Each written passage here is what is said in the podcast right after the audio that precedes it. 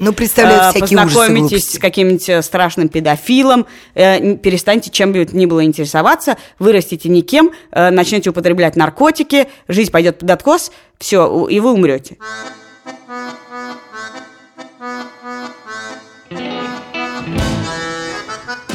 Всем привет, это подкаст «Как жить». Меня зовут Лика Кремер. Меня зовут Галина Тимченко, здравствуйте. И я, Катя Крангаус, привет. И прежде чем мы начнем, я напомню вам, что у нас есть еще четыре подкаста. Это «Медуза в курсе», «Текст недели», «Дело случая» и наш свеженький подкаст «Два по цене одного». Находите их, слушайте, подписывайтесь, пишите, что вам нравится, а что нет, и задавайте нам, пожалуйста, вопросы. Можно присылать их на адрес подкаст собакамедуза.io и не забывайте, пожалуйста, ставить нам оценки и писать, что вы думаете о том, что мы делаем, в приложении Apple Podcast. Это помогает другим узнать о том, что мы есть. Поехали? Поехали.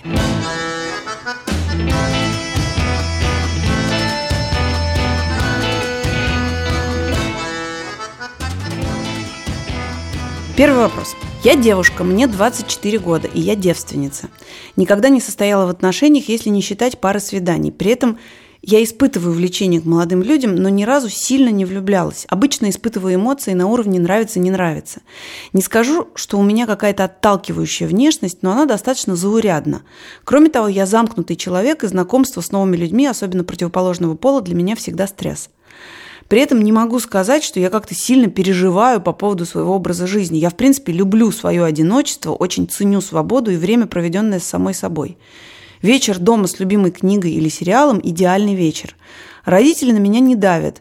Чем старше я становлюсь, тем отчетливее понимаю, что они данную ситуацию нормально не считают, но и с внуками особо не торопят. Сами меня родили рано, в 20 лет. Мне просто становится немного неловко, когда в компании подруг заходит речь о сексе, в силу того, что самой мне рассказать нечего. Хотя я вообще не считаю себя пуританкой, перечитала, пересмотрела на этот счет много всего и могу поддержать разговор на эту тему и пошутить. В целом вопрос следующий. Считаете ли вы, что мне надо срочно бежать к психологу и как-то устраивать личную жизнь, или можно расслабиться и пустить все на самотек? Интересен взгляд людей со стороны, которые со мной не знакомы, потому что мне иногда самой начинает казаться, что я слишком спокойна по этому поводу. Еще иногда я думаю, что я уже настолько смирилась с отсутствием в своей жизни секса, что мысль о начале ведения половой жизни меня даже начинает пугать. Сразу вспоминаются истории подруг о всяких гинекологических болячках, статьи про эпидемии ВИЧ и прочее. По поводу замужества и детей не переживаю. Я вообще не уверена, что их хочу. Это очень хороший вопрос, потому что показывает, как сделать из ничего проблему. Собственно, что произошло? У вас, вы ни в кого сильно не влюблялись, вы не переживаете относительно того, что у вас что-то не так физиологически, вы не хотите замуж и детей, но вам кажется, что уже должно было все случиться. На самом деле, мне кажется, что нет никаких норм относительно того, во сколько, человек, во сколько лет человек должен вступить в интимные отношения. Я вступила в них не сильно раньше описанного возраста. И мне кажется, вообще часто бывает так, что вы влюбляетесь, и вам хочется с кем-то заняться любовью. А если вы ни в кого сильно не влюблялись, то я не вижу никакой проблемы в том, что вам ни с кем не хочется этим заняться, и вы этим не занимались. Ну, смотрите, э, здесь как раз в письме а, содержится ссылка на то, что мне просто становится немного неловко, когда в компании подруг заходит речь о сексе. То есть... Да а, даже мне становится неловко иногда. Да. Но и мне становится иногда неловко. Но вообще я часто замечаю, что во время таких бесед, когда подруги рассказывают даже не, не, не- о сексе, просто об отношениях и о приключениях, это какой-то признак статусности, это такое желание похвастаться. А, У меня даже есть какие-то подруги, с которыми мы вообще начинаем общаться только когда у кого-то из нас что-то бурное в личной жизни происходит, потому что э, можно вот продемонстрировать происходящее. Да? Побренчать медальками. Да, побри- абсолютно. Это про статус, про побренчать медальками. И вас смущает, что у вас нет медальки, и вы думаете, бежать за ней, или, может быть, все нормально. Ну вот в этом смысле слова «бежать» мне вообще просто... Правда, бежать никуда не надо. Вообще никуда никогда не надо бежать. С бегом отношения такие, можно надорваться очень сильно. А если действительно... Мне кажется, действительно, все хорошо. Ощущение, что вам... У вас нет внутреннего ощущения, что вам что-то не хватает. Почему вы должны соответствовать чьим-то ожиданиям? Родителей, там, подружек, еще кого-то. И вот если уж так говорить эм, откровенно совсем, что, в общем-то, начало таких отношений очень близких, а точнее первый секс, вообще редко бывает приятным воспоминанием. Ну, в лучшем случае никаким, а в худшем-то не очень приятным. Не знаю, И поэтому мне кажется, что, мне кажется, что это Какие можно... у тебя воспоминания? Ничего, вполне. А. Чуть Нет. лучше, чем в Гальном лучшем случае. Э, ну, слушай, даже не знаю, ну не завидую, нет, ну, почему- чё толку. Э, но нет, просто мне кажется, что уж если заниматься чем-то, то не для того, чтобы вот это как бы процесс ради процесса, это какая-то ерунда абсолютно. Потом если вы любите это, э, какого-нибудь человека, полюбите, ну как бы оно все будет. Если, если вот, а просто поставить себе цель, это все равно, что, я не знаю, 50 отжиманий сделать. Зачем? Потом Ну, подождите, надо подождите. понимать, Да. что ситуация с сексом, особенно та, которую люди коммуницируют, очень часто не отражает никакую реальность. У меня была коллега на работе, и у нее был молодой человек, который тоже работал вместе с нами. И каждый раз, когда я входила в комнату, они были прилеплены друг к другу, они целовались, они трогали друг друга, они почесывали друг друга. Мне казалось, что когда я выхожу из комнаты, они Там немедленно совокупляются. И у них был долгий роман к этому моменту, уже несколько лет, и потом несколько лет. И в какой-то момент, когда он закончился, она рассказала мне, что они типа 8 лет не спали друг с другом. И ты понимаешь, господи, ну как бы мы вообще не представляем себе, как устроено отношение у людей, даже у тех подружек, которые при вас устраивают разговоры про секс.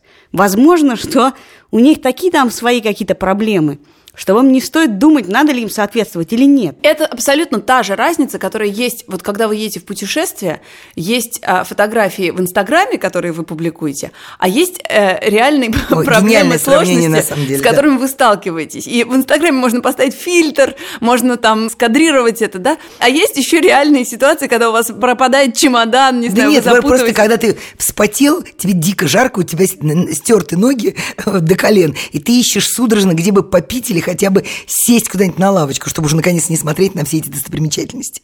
Ну вот да, и, видимо, с сексом примерно такая же история бывает. Короче говоря, после 30 секс тоже есть, и отличный бывает. Мне Знаешь, кажется, Катя, не не хочу тебя нравится. расстраивать, но после 50 тоже. да я надеюсь, может быть, и дальше есть шанс.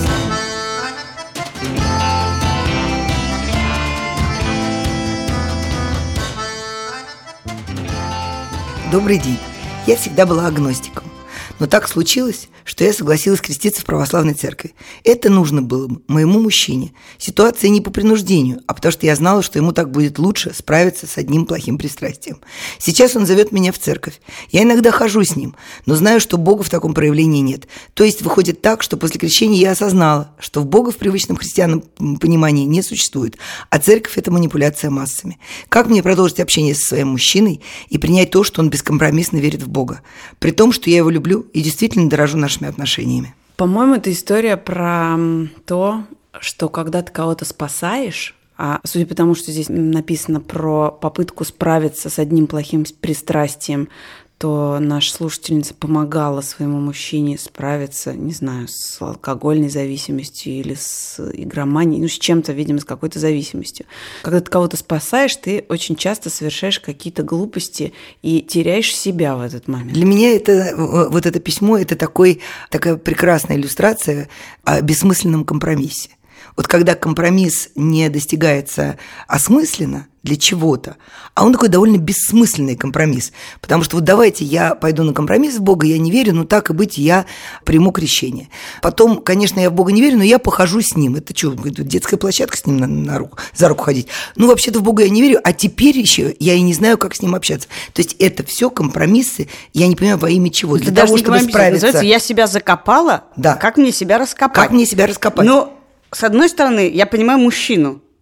Неважно, какое Я не там понимаю, плохое расскажи мне. пристрастие, он верит в Бога, он ходит в церковь. Для него важно, чтобы женщина, с которой он живет и любит, разделяла его довольно важную часть жизни. Вера Ну, это вообще-то для христиан и других людей, которые во что-то верят, довольно большая часть жизни. И Ну, прости, Катя, резонно- я тебя буду время от времени перебивать, но как-то, наверное, когда они познакомились, жили вместе. Подождите, ну, ну, значит, хорошо. он же понимал, что она не очень-то сильно верит Ок, в Бога. Но вообще-то это нормально. Он христианин и мечтает, чтобы она пришла к вере. Нет в этом... У него нет как бы никакой нелогичности в его действиях. Он уговорил ее креститься каким-то образом. Более того, согласно некоторым христианским представлениям, в общем, не очень важно, почему человек пришел в церковь, важно, как он в ней находится. Он это с ней таким образом договорился. Он теперь хочет, чтобы она ходила в церковь, потому что он верит, что, ходя в церковь, причащаясь, она таки придет к вере. Ничего страшного в том, что она сейчас не понимает этого, для него нет. С его стороны все нормально. Но что делает девушка, которая нам пишет? Вы сдали как бы все по кусочку, и теперь не понимаете, как вам с ним общаться. А вам с ним вообще-то общаться так же, как вы общались. Но только разберитесь теперь, зачем вы что-то делаете в жизни. Ну, смотри, мне кажется, у них был, была попытка бартерного обмена, потому что они при встрече, видимо, когда они начинали общаться, она понимала, что у него есть какие-то пагубные пристрастия, не знаю, о чем речь, но тем не менее какие-то есть, а он понимал, что она не верит в Бога. И вот они каждый тянет другого на свою сторону. Значит, я вижу, я вижу, что мужчина получил. Он борется с плохим пристрастием, это ему выгодно. И он крестил женщину свою. А она-то что с этого бартера поимела? А она хотела мужчину без пристрастия, поэтому нашла такого с поломанным хвостиком, замотала ему скотчем, и теперь он у нее вроде бы с, с прямым говорит, а что он в Бога-то верит? Ну да, но он... он... А он в него и верил. А, ну, к, к нему то же самое можно обратить. А что это она это самое, в церковь не так ходит? Она подожди. не ходила. Так нет, он, у него нет к ней претензий, он ее крестил и теперь зовет церковь. Ну, а он, она, а она вдруг я... очнулась и говорит, а что это он в Бога верит, как мне теперь с ним разговаривать? Так нет, у нее такая же проблема, она креститься крестилась, хорошо, а ходить в церковь не хочет. Так, хорошо, Стоп, давайте искать выход. С моей точки зрения, вот мне только сейчас в голову пришло, что выход такой – попросить его как можно больше рассказывать о том, как он понимает эту веру. Не надо.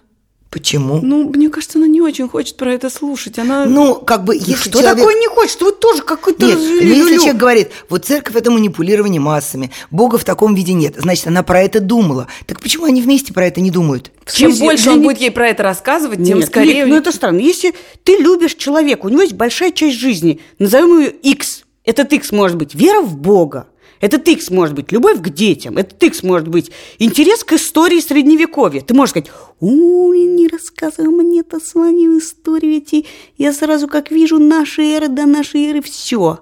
Как может человек всерьез интересоваться историей Средневековья? Это же такая занудень. Не буду, не надо ничего рассказывать. Как сделать так, чтобы он перестал ей интересоваться? Вот это тот же вопрос. Ну что за чушь? Мне кажется, есть большая разница между историей Средневековья и верой в Бога, потому что это все-таки какие-то убеждения, а, а это увлечение, Нет, это разные в чем дело? вещи. Понимаешь, в чем дело? Я как человек э, в свое время очень увлекавшийся историей церкви и много чего на эту тему почитавший, хочу тебе сказать, что это гораздо интереснее, чем просто история Средневековья. И если просто попытаться с ним не с научной точки зрения, а с познавательной точки зрения, просто поговорить, а что он понимает под этим, а почитать какие-то книжки, а поговорить, может быть, как-то они найдут на этом, ну, как бы в просвещении и в познании найдут какой-то согласия. Потому что, понимаете, в чем дело? Если она приходит в церковь постоять рядом с ним, то вообще это занятие не для слабонервных. Спина болит, ноги затекают, э, люди крестятся, ты не понимаешь, когда, э, что, когда во время литургии происходит, ты тоже не очень понимаешь, что такое причастие, ты тоже не, не, не почел, что такое, ну и так далее. Есть э, огромное количество всяких таких событий в церкви, которые очень важны для христиан, но люди, которые не, эм, как бы, не участвуют в этом, им это кажется каким-то совершенно бессмысленным событием. Может быть, она попросит его рассказать, в чем смысл, как бы как он себя чувствует в этом, ну тогда она обратит тем самым внимание на него, а не на предмет, э, так который она уже разделяет. поставила диагноз церкви. Она говорит, что это манипуляция так, подожди, массами. Лик. Сколько бы она это ни изучала, Лик, подожди, она будет продолжать Лик, видеть Лик, в этом ту Лик, самую ну манипуляцию. Это какое-то классические заблуждения. Нет никаких привычных христиан. Нет никакого представления Бога в привычном христианам понимании.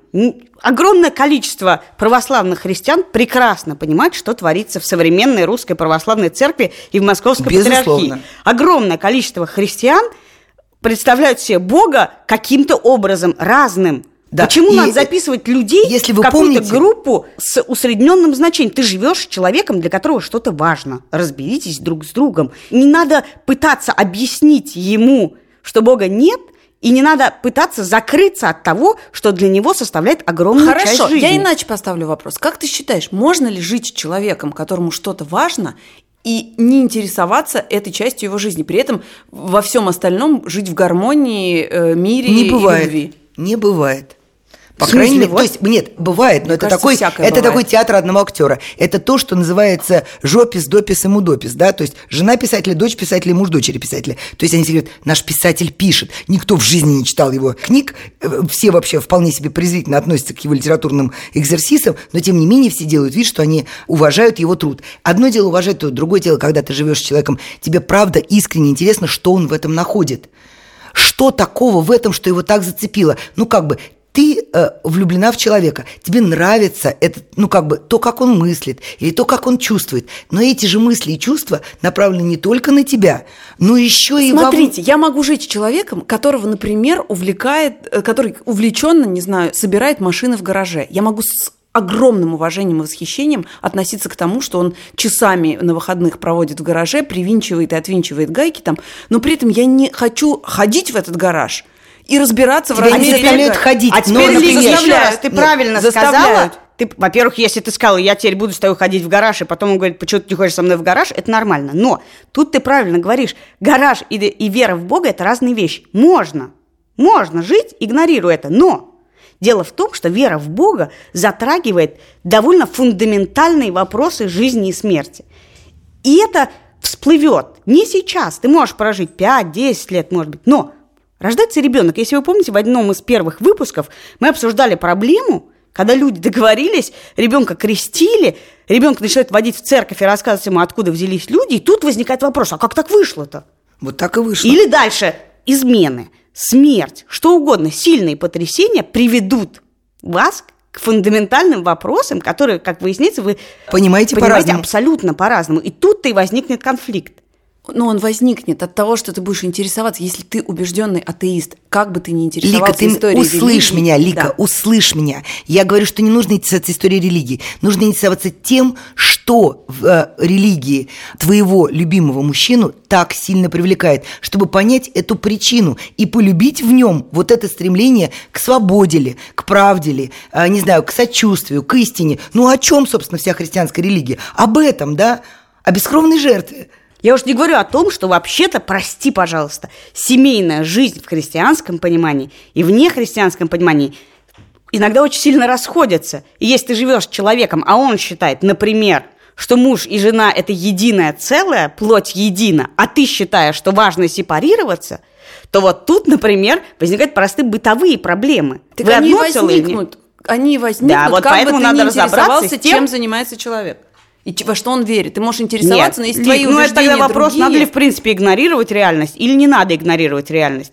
Я тебе говорю о том, как это может оказаться проблемой, если Мне ты кажется, ее это уже оказалось проблемой. И это ровно вопрос о том, что есть проблема, которую так легко, как вы предлагаете, решить не получится. Вот что я А кто сказал, что легко разговаривать друг с другом? Мы вот уже сколько подкастов записали, и больше половины вопросов о том, что люди не умеют разговаривать друг с другом. Я, собственно, и предлагаю просто а, вглядеться в этого человека. Что в нем заставило его пойти в церковь и так сильно уверовать? Ну, то есть, быть, знаешь, это действительно то, о это- чем мы с может Галей быть, это говорим- спасательный круг, который его держит. То, о чем мы с Неправда. Галей говорим, это что вы до этого не а, задумались об этом, но пришло время, условно говоря, пойти на конфликт, а именно пойти на разговор и представить друг другу позиции и представления о том, как устроен мир. И, может быть, в этом разговоре вы друг другу поймете. А может быть, нет. он вас поймет, может быть, вы его поймете, может быть, вы наконец-то встретитесь где-то посередине. Но кроме всего прочего, что вообще-то а, в христианстве не отрицается сомнение в Боге, как вы понимаете, да, и в божественном промысле. И более того, это не осуждается. Все понимают, что так бывает.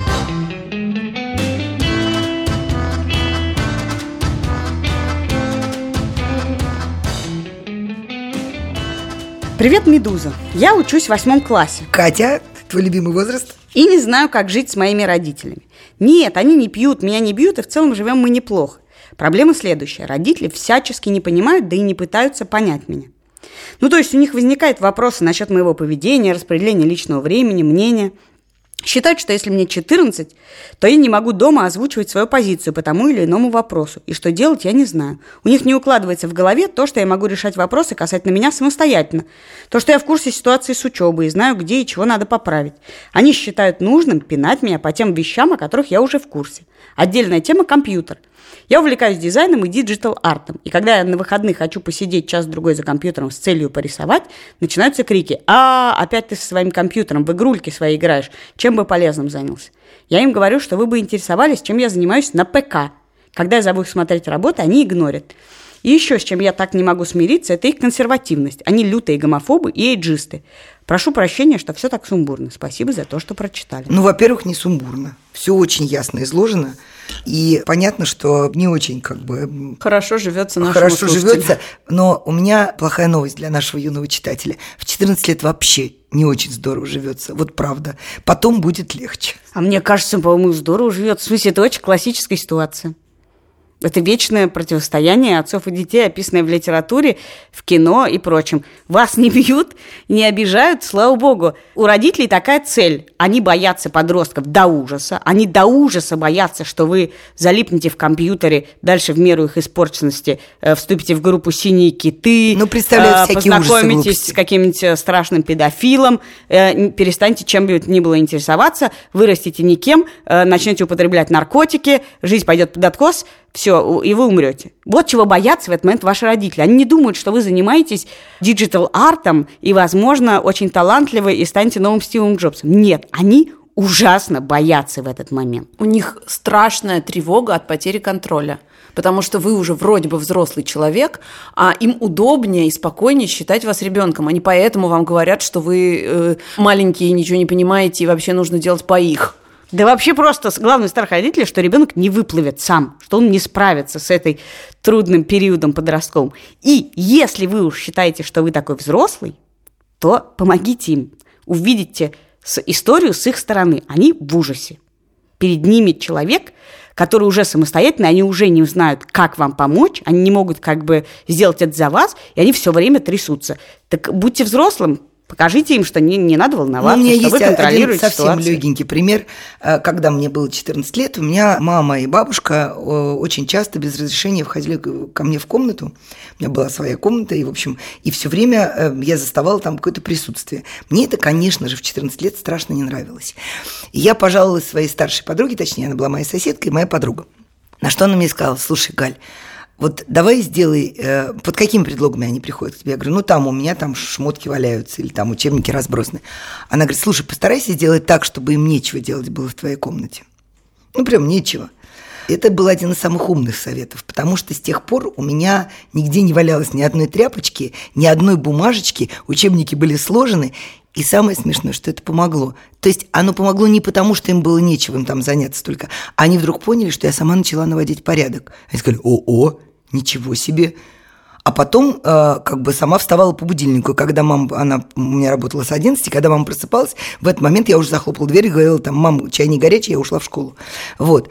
И вот это помогло. Это я к тому, что вот Катя сказала, помогите им, помогите им понять, что вы достаточно самостоятельны в каких-то мелочах. Потом потихоньку сдвинется. Мне кажется, что помощь еще включает довольно четкое прочерчивание границ. Если вы им, чтобы их успокоить и помочь, скажете, чего вы хотите. Например, вы решили, что вы станете заниматься digital art ом.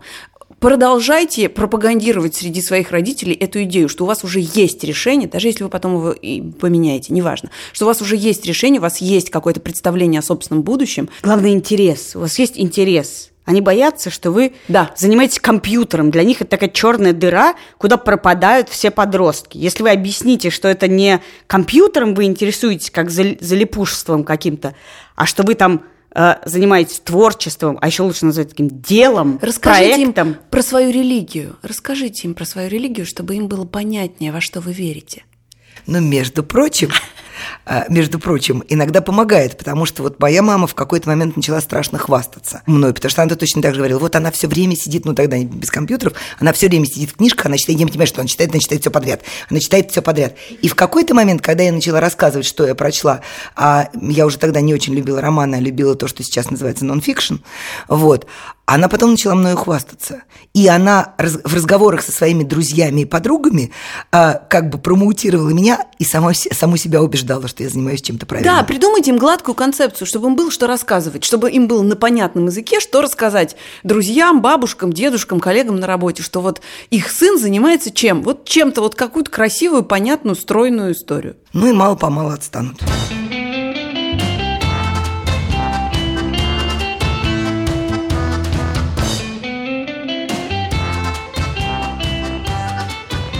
Я учусь на психолога, и так выходит, что я общаюсь с большим количеством людей, но по-настоящему ценю и доверяю немногим.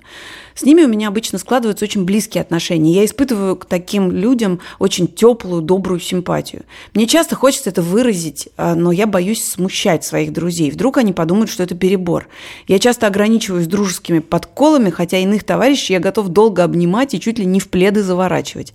То есть сделать для них гораздо больше, чем обычно позволяет ситуация. Я живу, тем более в Финляндии, где у народа чуть более спокойное отношение к дружбе. Многие мои друзья, к тому же, девочки.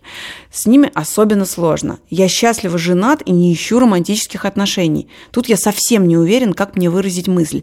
Как же ты мне нравишься, ты классный человек и друг, без того, чтобы не смутить своих подруг. Как в современном мире выразить свою искреннюю симпатию и не заплыть ненароком в воды харасмента, не прослыть назойливым? Мне кажется, это очень хороший вопрос про то, как соблюдать чужую воздушное пространство и чужие телесные границы. Ну вот скажите, девушки, вы любите обниматься? Ну, с некоторыми людьми. Я люблю, я даже... Я, я даже, не люблю, когда посторонние люди это делают. Я даже, когда пришла работать в «Медузу», поняла, что мне немножко не хватает объятий, и я установила с некоторыми коллегами, которые тоже любят обниматься, какую-то квоту по объятиям в день. Потому что мне прям нужно обниматься. Я очень тактильный человек. Ну вот я, например, совсем не тактильный человек. Я обнимаюсь там с э, там, несколькими всего людьми, и я должна обязательно разрешить это. Вот. Но хочу сказать, что понимаю человека. У меня в жизни была такая, такой период, когда я была прям совсем-совсем одна. У меня было все плохо, как мне казалось, э, в жизни. Я была совсем одна, и в какой-то момент я поняла, что хуже всего мне от того, что э, я ни с кем, ни до кого не дотрагиваюсь. У меня было такое ощущение, что я живу под стеклянным колпаком, что я все вижу, но я ничего не чувствую. Вот, это довольно тяжело, поэтому я прекрасно понимаю, что бывают такие, а еще бывают такие люди, к которым просто хочется припасть, это правда. Они до такой степени, это как коты, да, когда тебе хочется кота обязательно схватить на руки и затискать. Так, подождите, вы сказали про то, что нужно обязательно получить разрешение, чтобы вас обнять. Как устроен этот ритуал? Что значит получить разрешение? Как а, у вас получить разрешение? Что... Ну, например, человек говорит, как я рад тебя видеть, распахивает руки и стоит на, на каком-то расстоянии. Тогда я иду навстречу и тоже с ним обнимаюсь. А если вы не или, идете навстречу? Или я подхожу и, э, ну, там, не знаю, там, похлопаю его по плечу или там пожму ему руку. Слушай, ну всегда можно избежать объятий, но тут более тонкий вопрос. Речь идет о женатом человеке, который хочет трогать, обнимать и тискать, видимо, незамужних юных девушек. И он спрашивает о том, как не подать неправильный сигнал. Так угу. вот, мне кажется, что единственный способ в данной конкретной ситуации в современном мире – это не трогать их. Если они к вам идут обниматься, то да, тогда вы можете, тогда ваши отношения устанавливаются, и как бы у меня были такие друзья, женатые, ты с ними обнимаешься, и не было никакого как бы никакого намека или сексуальной искорки, в этом не было. Но никакого другого способа не нарушать границы, кроме как их не нарушать, нету. И вообще девушка часто может подумать что-то не то, если вы особенно сверхтактильный человек, а тут явно человек сверхтактильный. Я сейчас вспомнила почему-то историю, как э, один мой друг сидел на диване в компании, значит, своих приятелей и гладил по ноге свою жену. И в какой-то момент его жена встала и ушла, а он продолжил гладить и вдруг понял, что все это время он гладил не свою жену. У меня, у меня была ужасная ситуация. Я ехала со своим молодым человеком в метро, и он что-то такое вредное сказал мне, и я решила его ущипнуть за руку. Вот. Господи. Я так вот прищемила ему палец, вот, и в этот момент дяденька, стоявший рядом, сказал «Ой». Но на самом деле еще это же не только про трогать, да? У меня бывает, э, что мне некомфортно, когда человек разговаривает со мной на очень близком расстоянии. Есть люди, которые не чувствуют э, мою зону комфорта и разговаривают со мной близко. Мне это неприятно. Более того, бывают люди, которые смотрят так, что это нарушает твои границы, и я стараюсь отводить взгляд. У всех они устроены по-разному. Есть люди, которым все равно они тоже так же У меня была очень хорошая смотреть. приятельница, с которой мы, в общем, даже в какой-то момент поссорились, потому что когда мы разговаривали, разговаривали, она всегда придвигалась, и во время разговора все время хватала меня за руку. То есть она э, все, каждое свое утверждение или фразу подкрепляла тем, что она в этот момент брала меня за руку. Но, на, на самом деле, да, это же устанавливается невербально. Ты отодвигаешься ты, человек тебя слишком обнимает, ты выходишь из объятий. Если человек на той стороне не считывает то, что ты пытаешься его отодвинуть, вот тогда это уже проблема, да, но в принципе, ну как, откуда ты знаешь, да, как ты установила в «Медузе» обнимательных своих э, партнеров? Ну как ты их раз тронул, два тронул, они не дергаются. Нет, Обычно я, люди... проговариваешь это словами. Мне кажется, что не надо бояться, ну в смысле, мне нужно, мне кажется, нужно ровно договариваться. Можно я тебя обниму? Вот то, что Галя сказала, как бы, когда ты можешь либо словами, либо жестами спросить разрешение, это нормально. Тут... Но вы знаете, мне кажется, что может быть вопрос немножечко пошире. Как выразить свою симпатию, не прослыв назойливым или навязчивым? Ну вот э, я, например, к сожалению, давно этого не делала. Но вот когда мы только приехали в Ригу, как-то очень хотелось всех поддержать, и все были такие немножко потерянные и только обустраивались здесь. И я помню, что я там шла мимо рынка и покупала всем по маленькому, всем, по маленькому букетику вот этих первоцветов. Вот. И приносила просто потому, что весна наступила. Это не замена объятий. Я как человек, который любит обниматься, могу сказать, никакие первоцветы. Вот у тебя и нет первоцветов. Короче говоря, мне кажется, вот, ответ такой. Если вы хотите этого хотите, то ваша задача быть очень внимательным. Вы можете совершать малюсенькие действия, приобнимать или что-то, но очень четко реагировать на то, как реагирует на этот человек, к которому вы прикасаетесь. Потому что вообще-то люди, которые не любят, когда их трогают, реагируют на это. Они напрягаются, они отодвигаются, что-то. В принципе, это вообще-то все про невербальное лик на самом деле. И да, но у меня вот, например, на... есть еще одна особенность.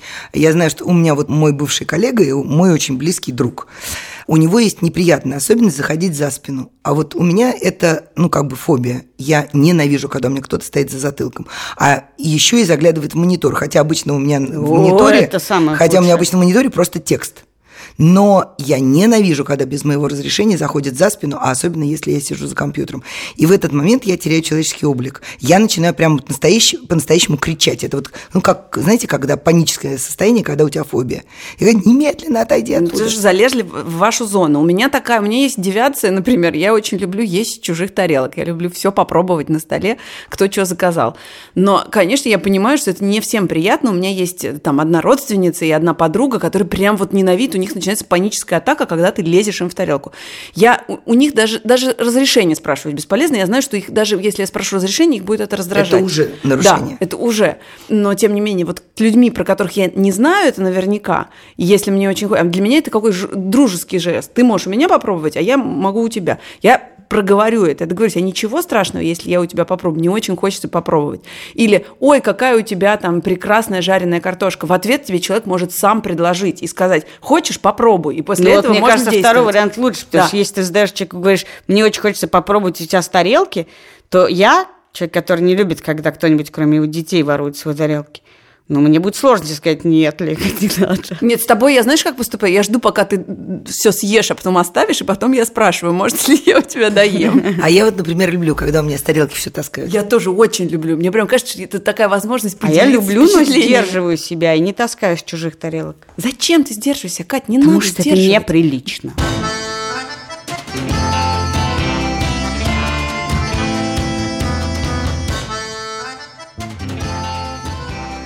Я хотела отметить день рождения с подругами, но моя подруга решила взять за компанию нашу общую знакомую, которая недавно родила и которой надо проветриться. Я была не против, пока эта девушка не решила взять с собой в бар своего младенца. В итоге я достаточно грубо отказала ей, потому что, ну, как минимум, некомфортно пить, когда рядом сидит трехмесячный ребенок. Или она бы там орать начала, или еще что-то, но все равно я теперь чувствую себя ужасно. Как жить? Можно ли просить друзей и знакомых не брать маленьких детей на какие-то мероприятия? Этично ли это? Упор на маленьких, потому что по моим меркам это примерно лет до четырех. Но у нас была в Медузе смешная история, когда, поскольку мы тут живем многие с детьми, и все без бабушек, и, по-моему, кроме нас ни у кого нет Дева- даже некуда. Да. И в какой-то момент одна наша коллега устроила вечеринку и написала, что детей с собой она просит не брать и к ней пришло мало людей, потому что детей очень много. Прилично, я считаю, прилично просить не брать детей. Но надо понимать, что люди могут не прийти. В данной ситуации, видимо, фиг бы с ней, но не пришла бы и не пришла. Но я с э, своим младенцем старшим, который спал все время и улыбался и никогда не орал, много куда ездила и часто очень встречала э, осуждение людей, потому что мы и пили с ним, и, и танцевали с ним, и даже орали с ним, а он спокойно спал. Это очень э, такой вопрос сложный. В смысле, если вы готовы к тому, что люди к вам не придут по этому поводу, потому что у них некуда деть. Это ок. кто-то не готов оставлять детей с бэйбиситером. Я тоже не могу понять, почему.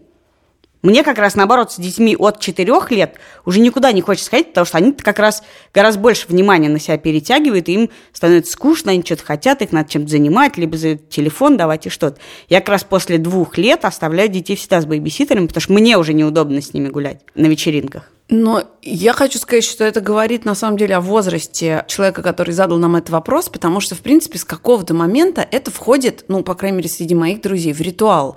Когда ты понимаешь, что у всех дети, вы либо договариваетесь, что у вас детское мероприятие, и вы идете с детьми, либо вы заранее всех предупреждаете, что нет, с детьми идти не надо. И чем, чем раньше вы это проговорите, тем меньше будет обид. Ну, ты знаешь, всегда, вот я, даже я устраивала э, день рождения, уже у всех были дети, у меня были дети, я писала, давайте без детей. И дальше приходит, ну, все, а нам некуда оставить. Что нам делать? Не приходить?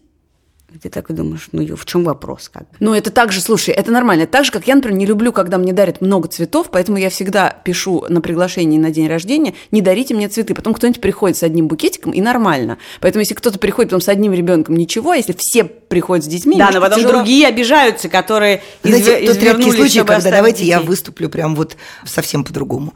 Понимаете, в чем дело? Вот небольшой секрет, да, что я недавно стала бабушкой, моему внуку 9 месяцев.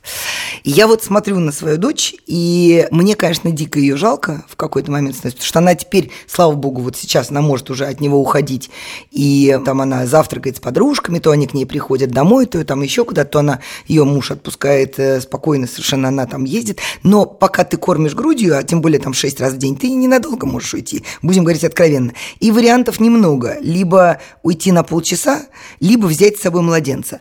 Но они привезли его сюда в Ригу ко мне, когда младенцу было месяц или там что-то чуть побольше. И мы пошли в ресторан вот так. И, ну, в общем, на самом деле, никакого э, дискомфорта никто не испытывал, потому что как только он захотел есть, она его взяла на руки и вышла на улицу, поскольку это было лето. Да? Потом она пришла, села поесть, а ее, ее муж, мой зять, взял э, младенца и пошел с ним гулять на улицу.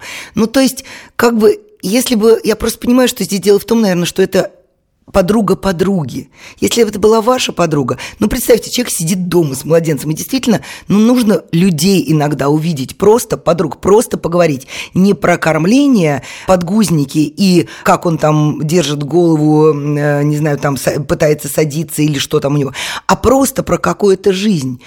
Да, это ваш день рождения, и да, наверное, дело в том, что это посторонний вам человек. Но если потом будет такая же подруга, просто представьте, что однажды вам захочется куда-то выйти, а он скажет, родила второй сорт, до свидос. Ну, и надо этого... понимать, что э, никто не испытывает большего ужаса от, от ребенка, ребенка? от ребенка в публичных местах орущего, чем мать его. Абсолютно потому что это, согласна. Как бы, это такой ужас липкий, как, что ты всем мешаешь, что все это ужасно, что ты не можешь его успокоить, что всем это... Что с тех пор, и что как тебя я больше его испытала, никогда никуда не позовут. Да, что после того, как я его испытала, я теперь понимаю, что наоборот, надо выводить людей, нельзя этот ужас испытывать. Теперь, когда орет чужой ребенок, мне, фу, это же не мой, ну, господи, я, надо сказать, вообще я, проблемы. Я с младенцами делала всякие чудовищные вещи, потому что я никогда не была в декретном отпуске, я их таскала на работу вот все время, пока я их кормила. И испытывала ли я ужас от того, что меня кто-то осуждал, что я приперлась на работу с ребенком, не испытывала. Но когда он вдруг начинал в редакции орать, я или она, потому что там разнополые дети орали в редакции э, со мной. Я, конечно, пыта... но ну, это была моя ответственность сделать так, чтобы ребенок никому не мешал. И в этой ситуации это ответственность той мамы, которую вы позвали или не позвали с ребенком, сделать так, чтобы ребенок никому не мешал. Да. Короче говоря, есть только одна часть. Если вы не хотите видеть младенца себя на вечеринке, вы говорите, что вы его не хотите. Но думать о том, что неловко пить при трехмесячном ребенке, при годовалом, при двухлетнем, это полная ерунда, это забота э, его родителей. Да, Если они готовы приходить в бар, то это значит все хорошо. Значит, они считают, что ребенок будет нормально себя чувствовать в баре, и не надо по этому поводу переживать. Это был подкаст «Как жить» и мы, Галина Тимченко, Катя Крангаус. Меня зовут Лика Кремер. Пожалуйста, присылайте нам вопросы о том, как жить на адрес подкаст собакамедуза.io и в телеграм-канал Медуза Loves You. Лучше всего, если это будут голосовые файлы, чтобы мы могли вас послушать, но можете и просто написать. Мы постараемся ответить на все через неделю. Подписывайтесь на наши подкасты, пишите, что вам нравится, а что нет. До свидания. Пока. Счастливо.